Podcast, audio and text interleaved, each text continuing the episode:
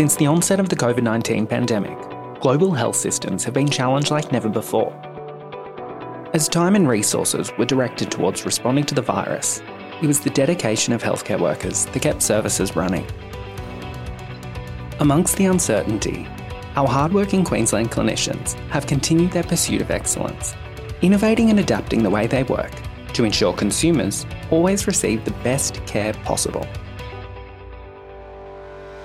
To them, the pandemic was an opportunity to learn and grow, and to ensure healthcare delivery continues to evolve to the ever-changing landscape.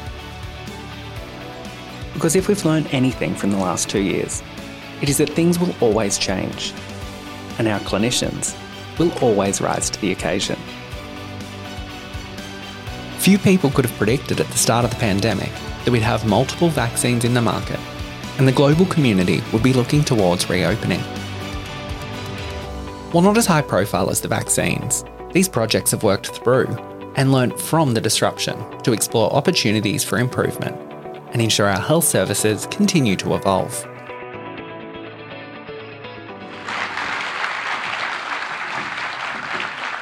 It's a little bit unfair, but in safety and quality, we always get compared to the aviation industry. And this is where it started for them back in the day. And really, not a lot of concern about safety, but just seeing if we could do it. Not a lot, just a few feet off the ground. Not a lot of support, just one brother. Down the bottom in the, the front of the photo there is their, their maintenance equipment, which is a hammer and some nails and some string. But fast forward a few years, in just a few years, and we are taking on far more complex and chaotic adventures. Indeed, for a brand like Qantas, their whole performance is linked to safety. And when you start adding in things like efficiencies, performance, deadlines, then you start to realise that aviation has become far more complex than ever before. And it's very easy for us to think about computer-assisted flight as a convenience for the pilots so that they can have a coffee and, and enjoy the in-flight entertainment. But indeed, the aviation industry worked out some time ago that for the pilots and aircrew to perform at their very best, they needed computer support. This is a concept called coffin corner, where as you fly at altitude in a seven forty-seven, the maximum speed for which the aircraft will start to fall apart and the minimum speed, which is where you drop out of the air because you've stalled, are very, very close together. Senior pilots say you can work in that environment for about ten minutes if all your energy is devoted to that one task of finding that safe airspeed. But any other task that you are confronted with, then you actually can't do it. And for me, there's a lot of synergies about now how the pressure is forced upon our teams to work in very complex and chaotic environments, and we actually don't have any computer support for them at the moment. Comparing that analogy of patient safety and comparing it to the emergency department, what we have found after consultation with all the clinicians from almost sixteen emergency departments is that they need some clinical decision tools to support during the management of sepsis, which, which almost presents in an insidious way, masking the signs and symptoms of other disease. Add to that complexity is there's no significant biomarkers at this stage. And add to that, another complexity is, especially at digital hospitals where people have, where clinicians have to work between two different systems, paper-based systems as well as digital system. So we thought, okay, what, what should we do for the digital hospitals? So we embarked on a journey for the digital sepsis program. And one of the things that we wanted to do is, obviously, management of sepsis lies into different components, but the first thing that we wanted to tackle is recognition of sepsis in a timely manner. And deliver a data product that produces sepsis prediction algorithms using machine learning, obviously going through extracting and cleaning Queensland I M R data from the mirror and analysis of prediction model using patient simulation. There was a lot of engagement during the whole process with the clinicians because we wanted to develop a product which is clinically driven, as well as the clinicians are ready to accept. And obviously the last part was the framework and methodology for implementing algorithm into our I M R test environment. So this is a little bit of a roadmap, what we took. Now the reason why I put this uh, on the slide. As, as you can see, we started somewhere in March twenty twenty, and then we moved across. But starting the planning, getting the right project officers, recruiting, we almost had all around nine months of the whole project timeframe. Now, this is just one part of the project. And I remember walking into one of these meetings, and previously we had decided to do it as a quality improvement project, take the sepsis algorithm, test it against the Queensland mirror data. And one day, when, when I walked into this meeting, Doctor Lane had this enlightening moment. He said, if this is the first time we are doing in Queensland, testing a sepsis algorithm, why are we doing a quality improvement? We should do it a research. We should get it published. And I said, okay, all right, being a project officer, let's, let's do it. Shouldn't be rocket science. So then came the journey. And as you can see, as imagined, we thought, okay, we consulted a few people. We thought, okay, we'll, we'll get over the ethics. We'll get approval from data custodians for the I M R data, OSLAB data, Pathology Queensland data, do the Public Health Act, consult with the R G Os, get the data, and kick on. And our timeline would be something similar what's been shown, a smooth line, okay? But when we actually started the work, this is what, and these lines are basically email communication, phone communications, and everything, and this is how our journey looked as done, basically. And hats off to all these people who were working in different sites and working with different systems with the best of intentions to help us out within that specific time frame, and still they had to meet the requirements, so I don't blame them. Anyone sitting out over there thinking of research, your timeline is going to look something like this, okay? One step forward, two step backwards, so just a little bit of cautious over there. And even after getting approval at the highest level, at the Director General's delegate approval, we still were having difficulties accessing the data, getting it to our Katherine system. After doing all those things, obviously, we had a large amount of data. Around, we had around five hundred twenty-four thousand patients with one point one three million encounters. When we looked at sepsis, according to the I C D ten coding, we had roughly around eleven thousand of cases of sepsis. As we all know, the, how good is the I C D coding, not just nationally, internationally. So we looked at other classification. We looked at sepsis three definitions, and we had around roughly around twenty-six, twenty-seven thousand of sepsis patients encounters. And the reason why I put these numbers is this algorithm has been tested.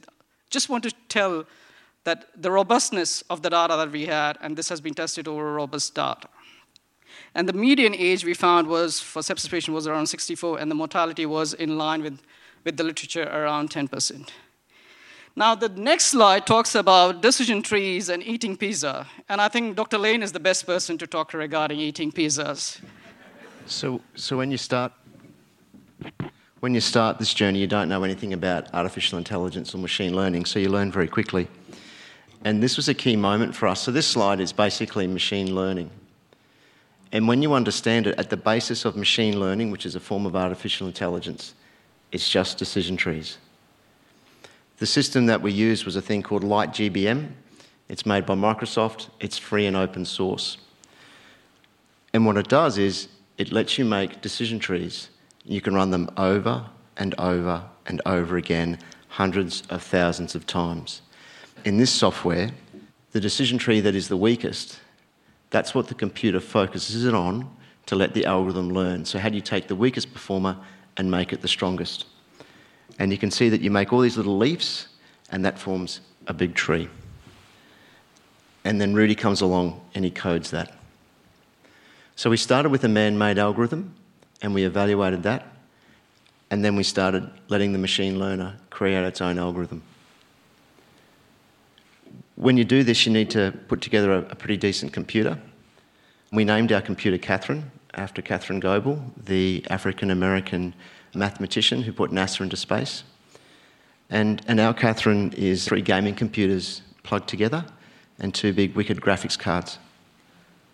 She's not quite as sexy as the Hollywood actresses, but she's very powerful for her size, and she had enough space and, and RAM and so forth for us to do the job.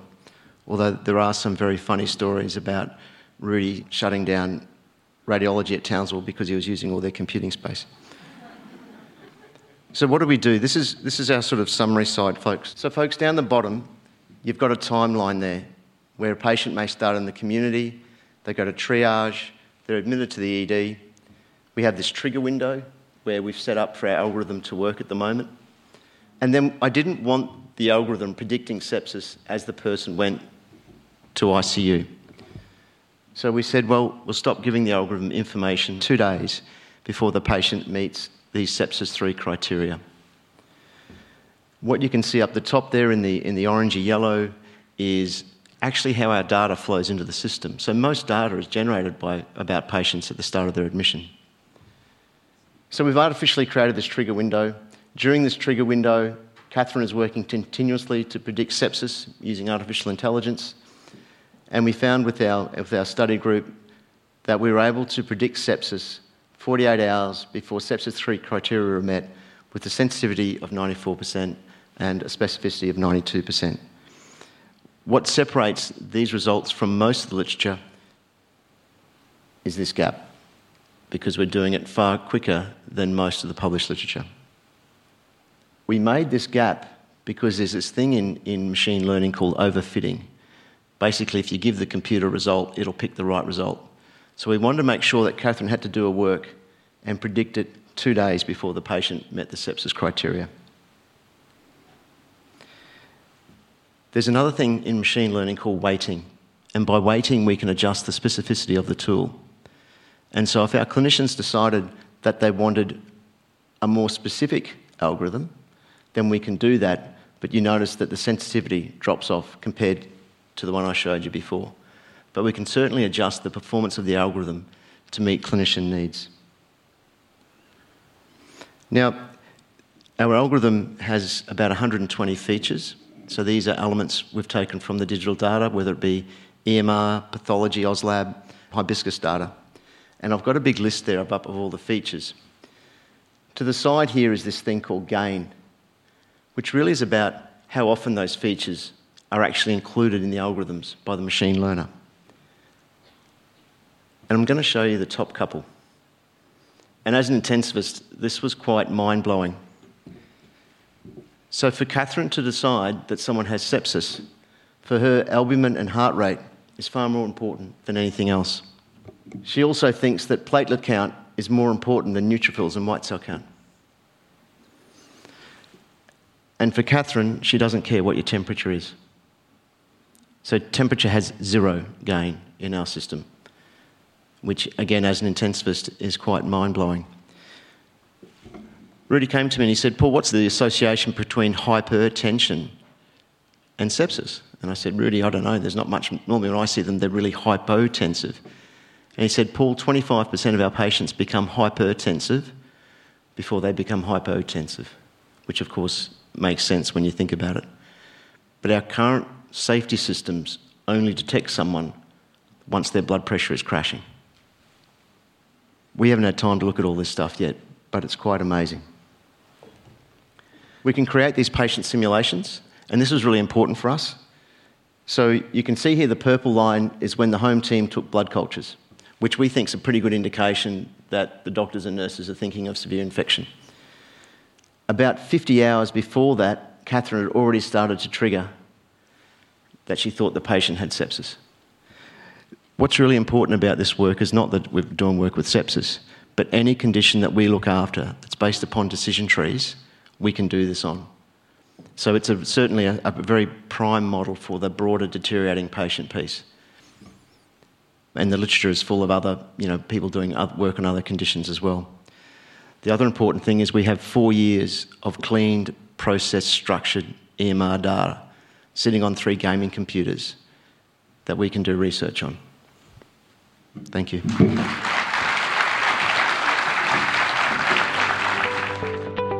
As always, thank you for listening to our podcast and taking the time to learn about the wonderful work of Queensland's frontline clinicians. To continue the conversation, head on over to Facebook and let us know of any pockets of excellence you think deserve to be showcased. This podcast is proudly brought to you by Clinical Excellence Queensland.